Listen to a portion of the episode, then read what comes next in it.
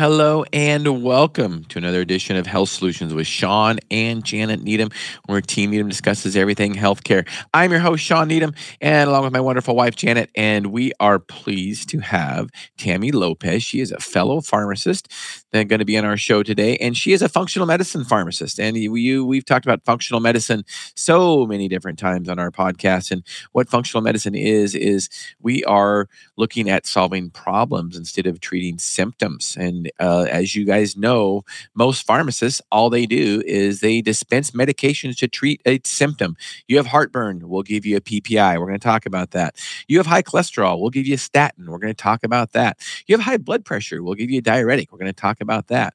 And one of the problems with these drugs is that they cause nutrient depletion.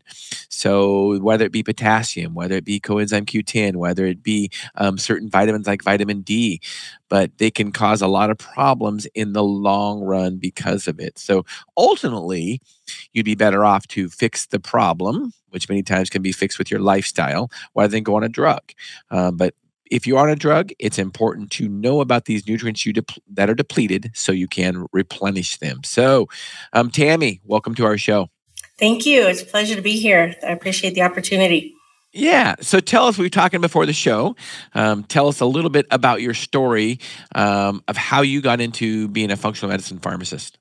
Sure. Well, it started when I was going through kind of a stressor in my life, going through a divorce, had a young child. So, you know, didn't really have sleep, just high stress, working full time in the pharmacy, um, to then come home late at night, turn around, you know, feed child, bathe him, turn around go again.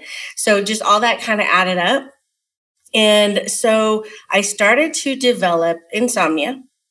And then I started to, once that kind of kicked in, then I started to develop high blood pressure. Then I started developing acid reflux. So at first I was kind of taking, you know, Meprazole here and there. Then it just started to develop and get a little bit worse. So finally I went to go see a gastroenterologist and they put me on Protonix or pantoprazole, uh, 40 milligrams in the morning and it still wasn't quite getting the symptoms. So I added on famotidine, uh, an H2 um, blocker to kind of help out. Still didn't quite help out. So they added on a Protonix uh, 40 milligram twice a day. And so kind of helped out a little bit. And after a while, it seemed to um, kind of get worse to where then I still wasn't sleeping. My stomach was still hurting. I couldn't eat and my stomach would hurt. Then it got to the point where even in between meals, my stomach would hurt. So I was kind of like, okay, I'm at my wits' end. I'm doing everything looking at pharmaceutical guidelines, saying, okay, I'm getting on a PPI. Okay, now I'm starting, you know, Pepcid or famotidine, H2 blockers. Excuse me.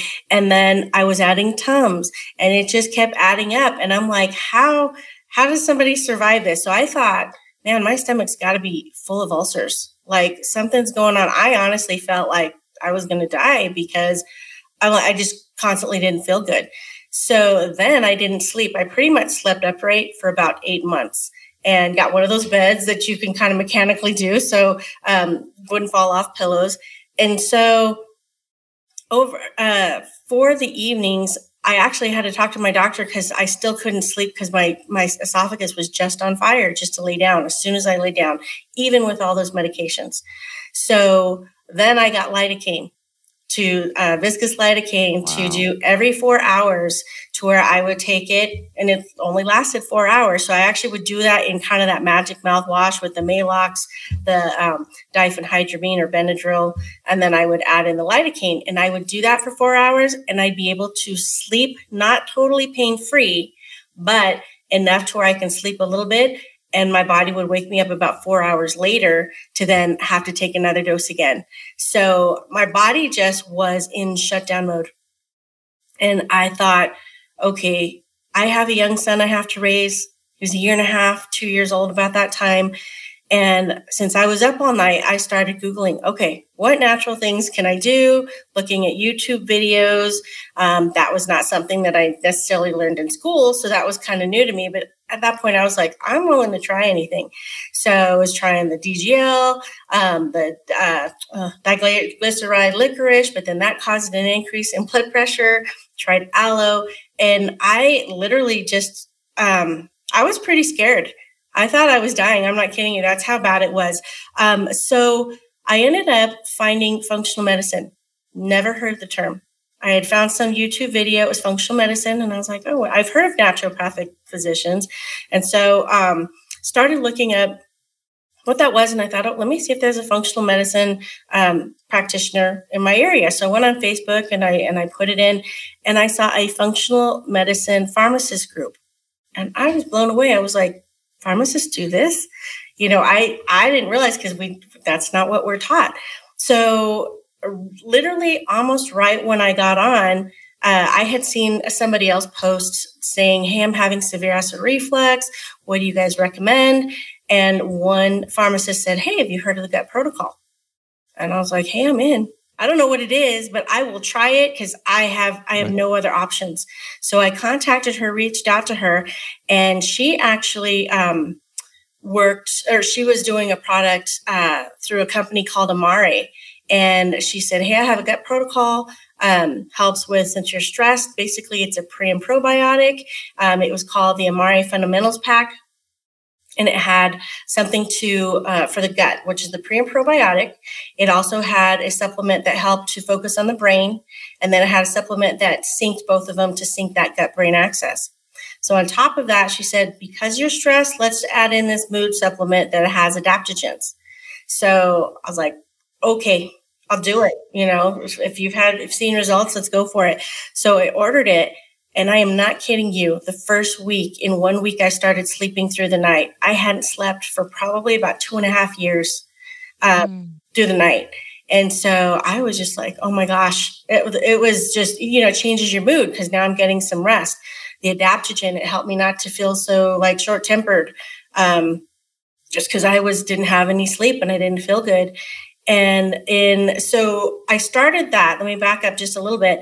Um, when I ordered it, I was uh, I had an appointment with a gastroenterologist for an endoscopy, and I thought, you know what, I'm going to give this gives a month and a half from until my endoscopy, and I said, let me give it the month and a half. Let's see how it goes, and you know, and we'll we'll see what they say when they go and check my insides. So I started it and in about i would say in about a couple of weeks i was able to now get down to like the uh, one pill a day of the Protonix. And um, didn't have to do lidocaine anymore which was so nice. Um, cut down didn't have to do tums. I did famotidine in the evening just to kind of give me that little extra boost. But then i started finding that it actually hurt my stomach when i was taking it.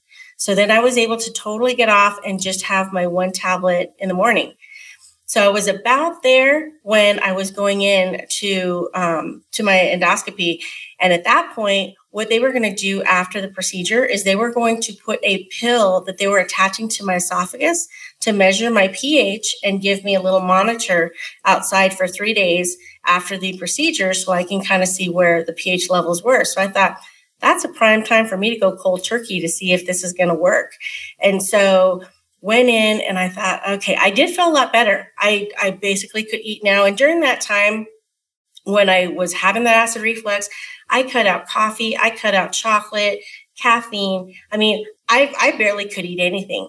And so I still stayed off all of those offending agents, spicy food, stuff like that, tomatoes.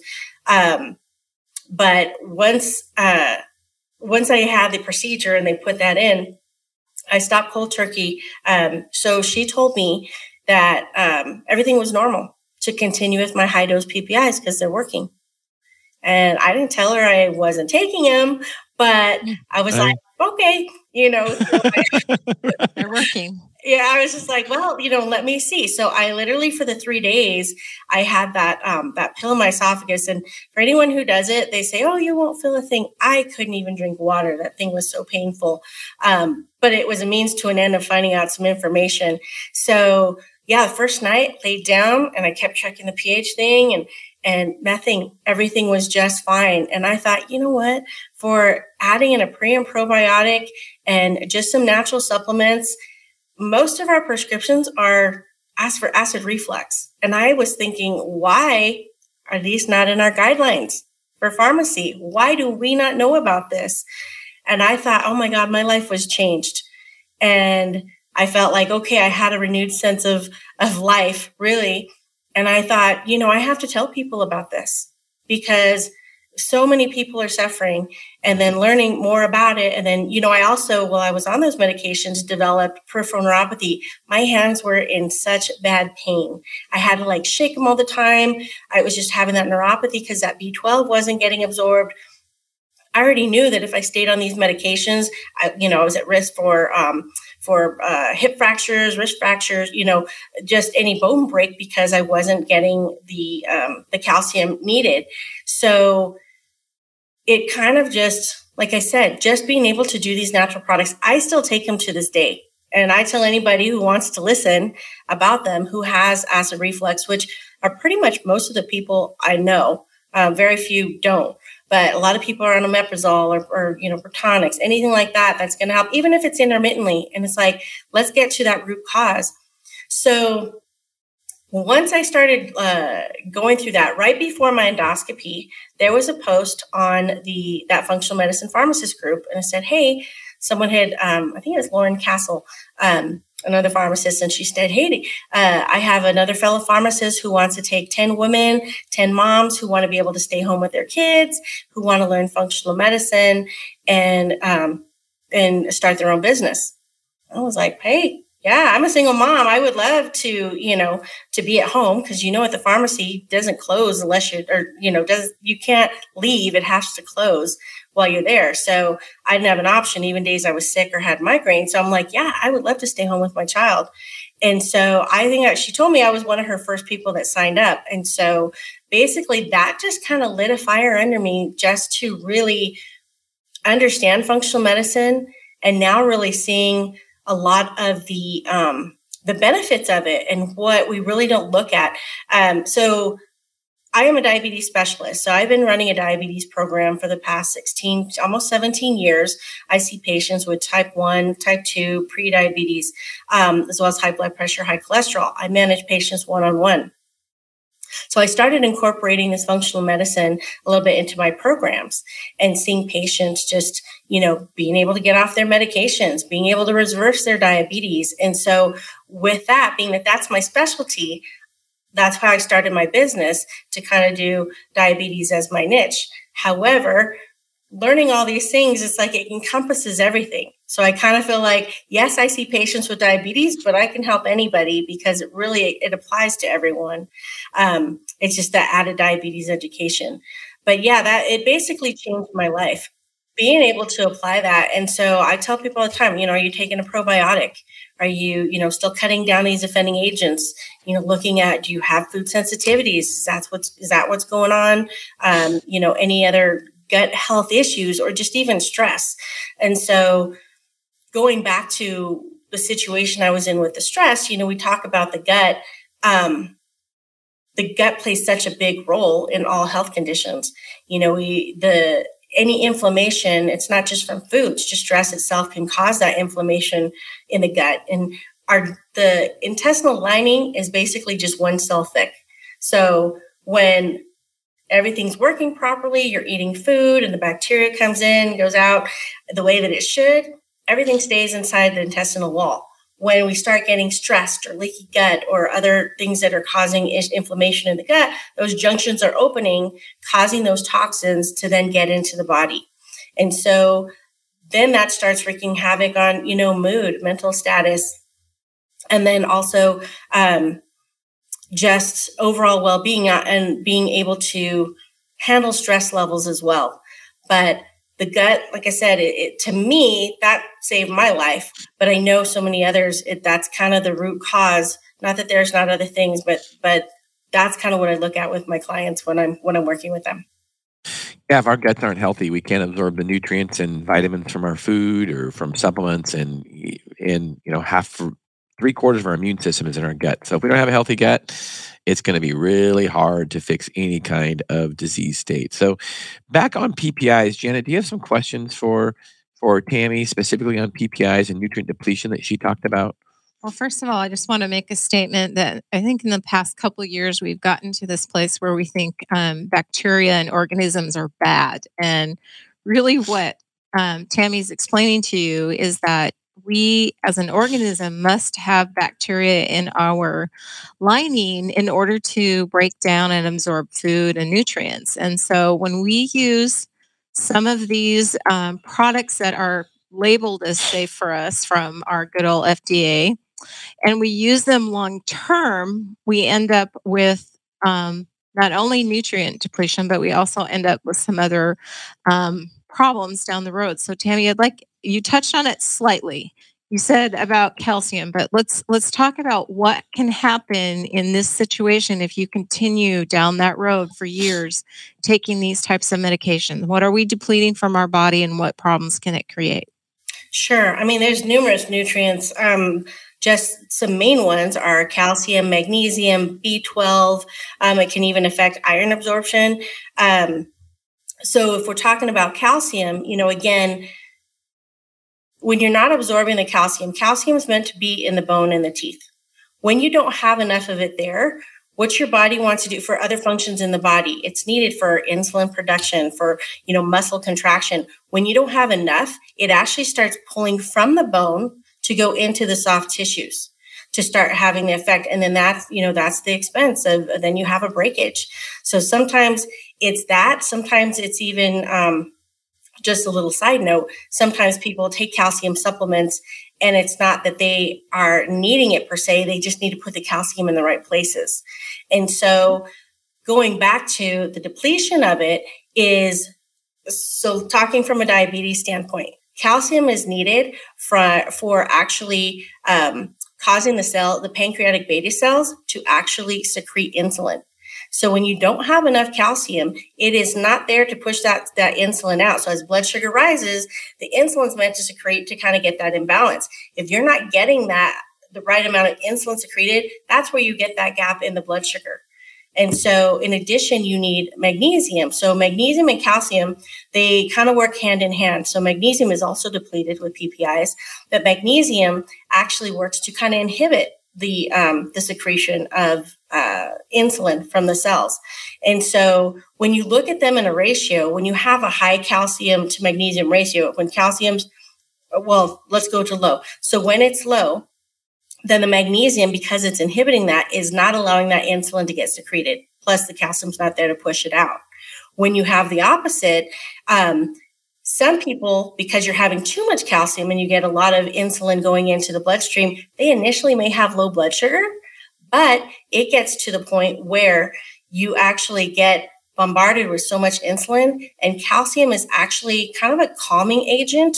So it also, when there's too many things going on, it likes to kind of cover the cell and not let things in. So then what it does is it desensitizes the cell and doesn't allow that insulin to get in. So that's kind of another topic. That's actually something that's called calcium shell.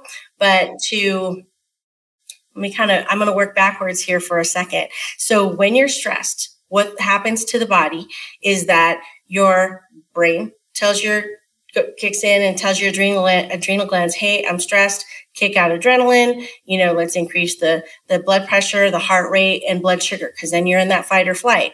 Well in order to increase that um, the the those things sodium gets increased. So when sodium increases to increase that blood pressure then what gets depleted is potassium and magnesium. And so that's where it start people can't calm themselves and so then what happens is that then calcium is like, hey, I'm I'm too stimulated and I'm in this, you know, this acute stress state. Then that's when calcium starts getting pulled from the bones. And then it starts to go around the cell to be like, okay, I need to calm down because I can't keep taking that adrenaline and everything that's going into the cell. And that's where thyroid hormone can't get in, insulin can't get in, and things don't function as properly. Well, one thing I find, thank you for that, Tammy. That was a very good explanation. Um, and basically, um, if calcium magnesium, which is good for mineralizing bone, you're going to have osteoporosis. So if you're on PPIs and you have a non-acidic stomach, because the PPIs raises the pH, and we're supposed to have an acidic stomach so we can kill the bad things in our stomach and dissolve minerals like magnesium and um, calcium and vitamin D, which is fat soluble. So under an acidic environment, it will be absorbed better if we don't have that, then we get osteoporosis, right? Correct. And then what do we prescribe later on in life after these people have been on PPIs for 20 years? We give them a biphosphonate, right? To make their Yeah. bones stronger, right. which is just, it, it, it's just ridiculous. Um, Right. or in your situation, when you had um, neuropathies, what would be the go to drug for somebody with neuropathies? Oh, there's numerous gabapentin or you know Right. Lyrica, which then would drive you know a whole bunch of other side effects. But yeah, Right. So, how many patients are taking PPIs and they have neuropathy, and we're not really fixing the problem? We're just tr- throwing another drug at them. When in reality, we need to get them off the PPI. PPIs are not meant to be used long term. They are. Our stomachs are made to be acidic. So, for anybody that's on a PPI, um, you know, listen in because they, you should be able to get off those long term for sure. It's a, it's a not good to be on them. Right. And the one thing with going back to the probiotic, probiotics actually can bring down the acidity of the stomach. So they also have the motility of the stomach, but they're balancing out the good bacteria because at this point, you're when you don't have um, as much acid or you have too much acid, or, or I'm sorry, when you're bringing down the acid, that can allow the overgrowth of bad bacteria in your gut, which leads to further issues of, you know, small intestine bacterial overgrowth. You know, you have leaky gut, um, just numerous things. And the probiotic, if you're on one, I would highly recommend to at least get started on a probiotic, maybe help to kind of wean down off of it, um, just to kind of give that protective effect in the gut. Yeah, for sure, for sure. We could talk about PPIs and Yeah. and drug could. user depletion forever. So let's move on to another one. Okay. So another one that's popular is statins. So Mm. tell us a little bit about statins and what uh, specific uh, nutrient they deplete. Sure. Statins are notorious for depleting CoQ10. CoQ10 is actually used for energy production. It also affects um, muscle cells. So that's why people who are on statins tend to have like uh, a common side effect, let me put it that way, is um, muscle aches, muscle weakness. Some people get like exercise intolerance just because their, their muscles aren't, um, they're just having uh, either weakness with that. And in the extreme, it can cause what's called rhabdomyolysis, which is muscle protein breakdown. And what that does is then it breaks down that protein, gets into the bloodstream, and then that has to go through the kidneys, which can actually affect the kidneys as well. The thing with CoQ10, so CoQ10 is an anti inflammatory as well as an antioxidant. So um, as we age, we already are decreasing in it. So and certain people who have conditions already kind of lower in it as well. So when you add on a statin, that's further depleting some of those levels. So um, ways to get the CoQ10 is to one, you can even get it from foods. Um, and I'll go over those in a second. But uh, you can replace with a CoQ10. There's two different forms. You have um, the CoQ10, which is ubiquinone, and that needs to be converted into like the body ready form called ubiquinol. And so that you would probably use about 200 micrograms per day. But if you use the more body ready form or the active form called ubiquinol, you can actually take just 100 milligrams a day on that. Um, but CoQ10 is just needed for so many um, I mean, just energy just in the body. And so with statins, what the statin does, just to kind of reiterate, is they um, they are actually blocking the enzyme HMG CoA reductase so that the people are not making cholesterol in the liver. And so further down that cascade, because it it blocks that, it can actually block further things that are needed in the body, like the CoQ10. So um, so yeah, so a lot of people have that depletion. So we always recommend for patients to take those uh, if they are taking a statin. So Janet, what are some examples of some statins, some popular ones? Oh, you have um, Lipitor, Mevacor, Pravachol. Um, there's probably- Crestor. Yep. What are we missing, Tammy? Any of them? Protestant, no, pretty much those are the main ones. Yeah, Right, are the big right. ones right now, but Um, okay, so mine and Janet's forte is hormones. We we specialize in hormones. We, um, you know, talk to patients all day long about hormones. So tell us about uh, B vitamins and how they're depleted by estrogens and methylation and all that kind of stuff. You're the expert there, Tammy. Tell us about that. Sure. So when a an oral birth control or oral contraceptive is started, uh, the different nutrients that are depleted is uh, folic acid, B2, B6, and B12. Uh, B vitamins that are really important that affect mood can cause anemia when you don't have it. Um, when you don't have enough of them, um, it can also decrease the antioxidants vitamin C and E and affect the minerals magnesium, selenium, and zinc. So we talked a little bit about magnesium and that effect. Um, as far as selenium, uh, that is actually needed for thyroid function. And so, what selenium does is it's needed in regards to the thyroid. When you produce thyroid, you have a T4 and T3. T4 needs to be activated into T3 to exert its effect on the body. Selenium, when you're low in that, it can't, it cannot um, what do you call it carry out or have enough effect with the active form. So you need to supplement with that and you can do that with like brazil nuts or foods um, and usually with with the selenium it's um, you need about 55 micrograms per day. Um, but the one thing with that and going back to talking about the thyroid is some people may have hypothyroid symptoms but it doesn't necessarily mean they're not producing enough of the thyroid hormone. It's just not getting into the cell the way to, or I'm sorry, it's not getting converted the way that it should to then, like I said, exert that effect.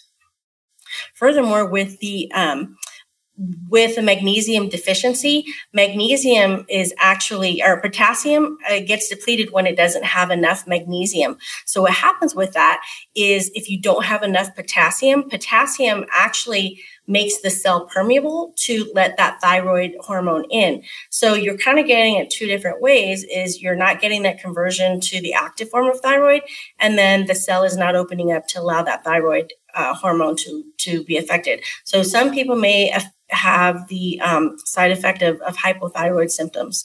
Um, the next thing is zinc. Zinc is a uh, another enzyme that's actually responsible for uh, about 100 enzymatic functions in the body. So um, it's responsible for cell production and immune function. It's actually linked to um, the male and female, female hormone production. So zinc actually works kind of opposite of copper in our body. And copper, we have copper in our body that actually is uh, it's an essential mineral. It's an antibacterial, antiviral, helps to maintain the immune system and nerve cells. So when we look at that in a ratio, because estrogens actually decrease zinc, when you have that decrease, then you have the opposite effect of copper. And zinc, let me back up. Zinc is more associated with progesterone, where copper is more associated with estrogen. So when you have the zinc depletion, then the copper tends to rise up. When copper is really high in the body, it can actually become really toxic and can actually um, cause a lot of problems in the sense of psychological problems.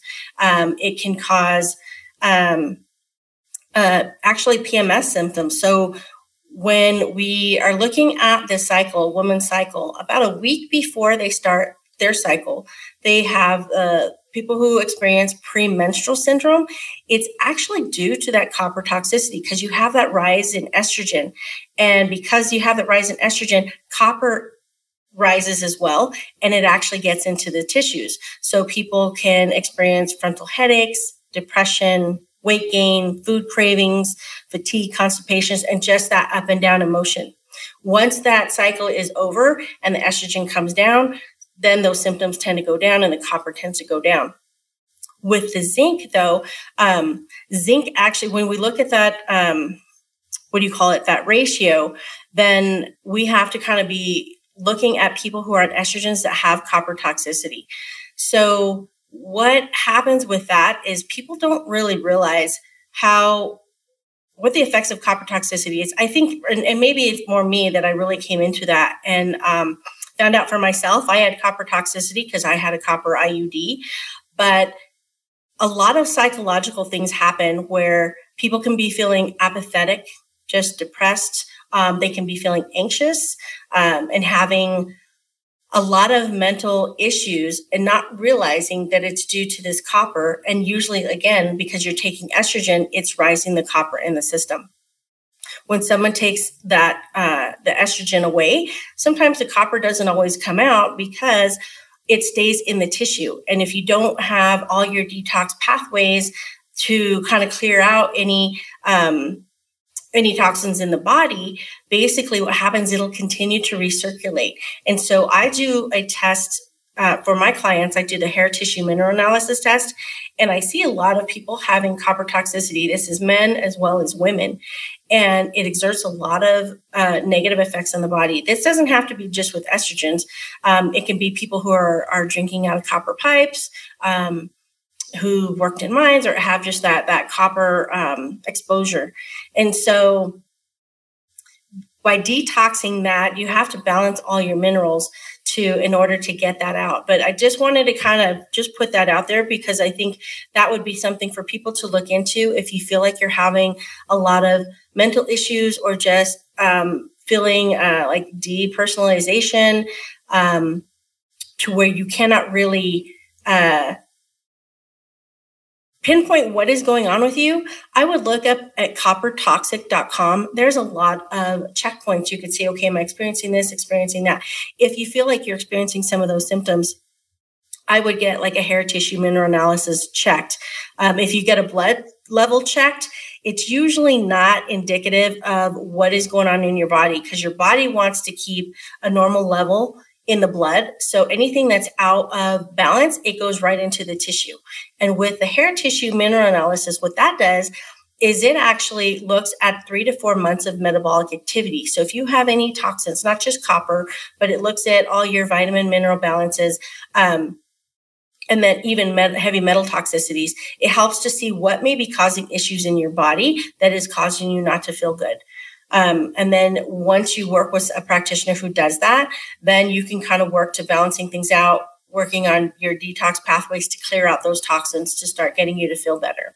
Um, but back to, I know I kind of deviated on that a little bit. Um, but when you have low zinc, it's basically meaning you're having lower progesterone in relationship to estrogen. Mm. Um, one thing you want to kind of look out for is being very careful on supplementing zinc. Um, I think because especially the you know day we're living in, um, people tend to take a lot of zinc, thinking, oh, you know, I don't want to get sick. Let me keep adding that in. You don't really want to exceed about 15 milligrams per day.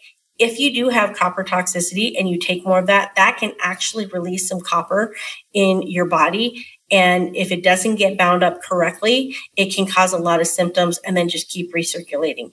But um, but yeah, I would definitely on any supplements we're talking about, I really I've learned not to just blindly make a recommendation on, oh, you're low on this, take this supplement, because they all play a role with each other. If one is off, it can actually set off two or three. So when you're able to look at your own personalized mineral pattern to see what's going on with you, then you can actually supplement what's needed to get your body functioning normally.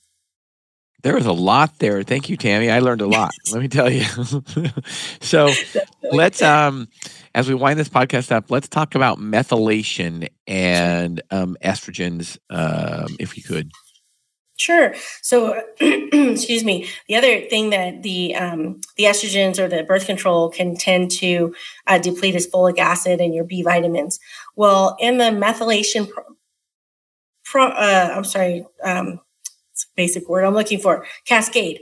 Um, basically, if you have a gene mutation in the MTHFR or the was it methylene tetrahydrofolate reductase, yep. I say that right? I think I said that right. Um, what happens is, is when you have folate, it doesn't get converted to the active form. And most people actually take folic acid. And so folic acid is synthetic and it doesn't necessarily get changed and it doesn't get converted the way that folate is. You need to have that active form.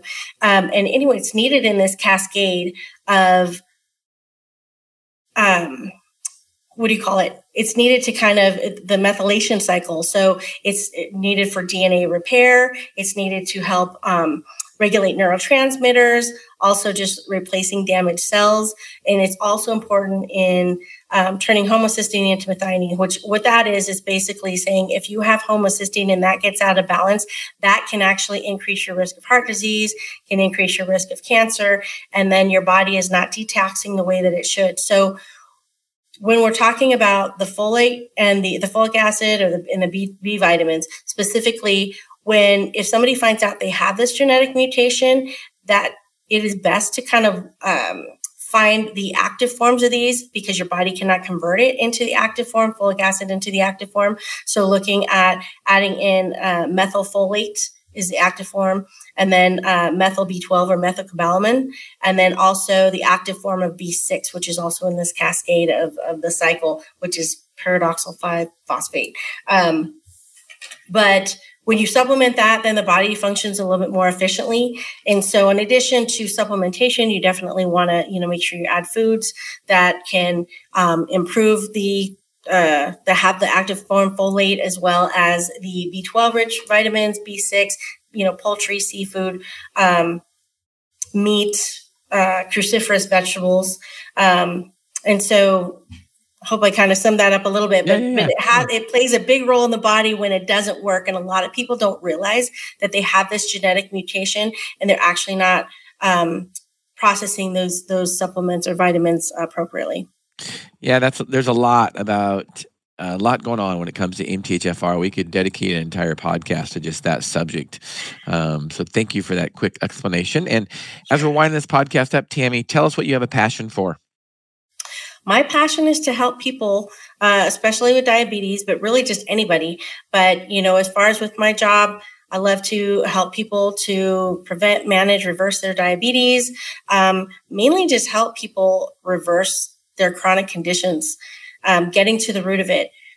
As we kind of discussed prior to coming on, you know, and, and not knocking pharmacy school because pharmaceuticals are good in certain aspects, but understanding that there's better ways and, and easier and more inexpensive ways at times to get your health under control rather than continuing to take medications and actually fixing what is going on in your body so you actually have a better quality of life and know what to do and how your body works. That's so right. The main thing is just helping people.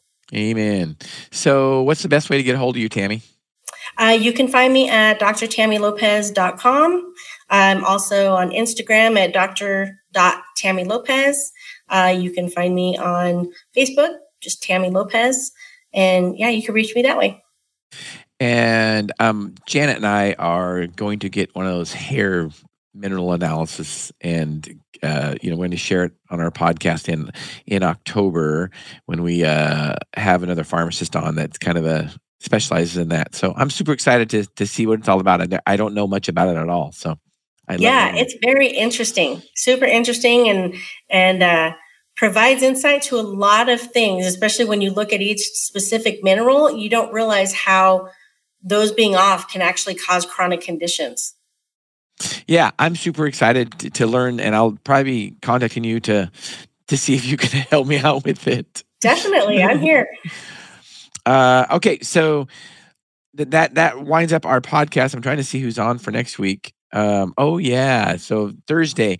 So thank you, Tammy, for being on our show, and I really really appreciate it. And we'll we'll keep in touch because we'd like to have on have you on again about another subject. So sounds good. Thank, thank you, you so Tammy. Much. Thank you so thank much. You. And listeners and viewers, thank you for tuning in today. Tune in Thursday, 8:30 to 9:30 Pacific Standard Time. We will have Dr. Molly James on our podcast. And she has been very outspoken during COVID and about medical freedom. So you do not want to miss out on that podcast. She also is going to be discussing um, her conference that is coming up, I think on the 24th or 25th. We'll be discussing that uh, Wednesday or Thursday. So don't miss out. Health Solutions with Shawn and Janet Needham. Thank you for tuning in.